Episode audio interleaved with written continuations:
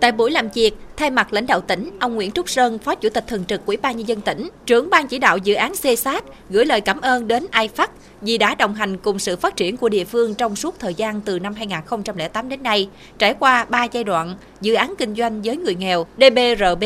thích ứng với biến đổi khí hậu vùng đồng bằng sông Cửu Long tại Bến Tre, AMD, và dự án phát triển chuỗi giá trị nông nghiệp thông minh thích ứng biến đổi khí hậu tỉnh Bến Tre, CSAT. Sự hỗ trợ của IFAC đã góp phần tích cực trong phát triển kinh tế xã hội, đặc biệt là giúp địa phương xây dựng nền kinh tế nông nghiệp, thích ứng với biến đổi khí hậu, nâng cao mức sống của người dân. Phó Chủ tịch Thường trực Ủy ban Nhân dân tỉnh cũng cho biết, kinh tế chủ yếu của người dân là nông nghiệp, biển và dường. Thời gian qua, Bến Tre là một trong những địa phương bị ảnh hưởng nặng nề của biến đổi khí hậu liên quan đến tình trạng sạt lở, mặn xâm nhập do nước biển dân tỉnh đã và đang tập trung nguồn lực để xây dựng hạ tầng thủy lợi, hệ thống cống ngăn mặn trữ ngọt. Trong định hướng sắp tới, Bến Tre sẽ phát triển kinh tế xanh, tập trung xây dựng nền nông nghiệp bền vững, đặc biệt phát triển mạnh kinh tế biển. Địa phương cũng xác định người dân là trọng tâm để hỗ trợ và mong muốn thực hiện mục tiêu đưa tỉnh nhà phát triển khá trong khu vực đồng bằng sông Cửu Long vào năm 2025 và của cả nước vào năm 2030.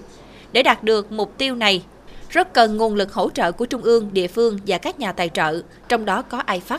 Phó Chủ tịch Thường trực Ủy ban Nhân dân tỉnh cũng kiến nghị IFAC tiếp tục quan tâm sớm giải ngân vốn để dự án CSAT thực hiện các hợp phần theo đúng tiến độ và tỉnh cam kết sẽ ưu tiên thực hiện phần đối ứng và tìm nguồn lực hỗ trợ thêm cho dự án đồng thời khẩn trương hoàn thành thủ tục đầu tư sẵn sàng cho giai đoạn tổ chức đấu thầu đề nghị Ban Quản lý Dự án xây sát Bến Tre đẩy nhanh tiến độ, tập trung lồng ghép hoạt động của dự án vào chương trình xây dựng nông thôn mới của địa phương.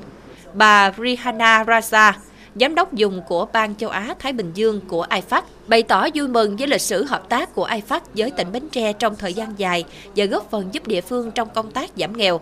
Với những định hướng của tỉnh, đặc biệt là về phát triển nông nghiệp bền vững, Bà Rihanna Raza cũng khẳng định là phù hợp với mục tiêu trọng tâm của IFAC và rất vui được tiếp tục đồng hành hỗ trợ tỉnh Bến Tre trong giai đoạn 3 với dự án CSAT.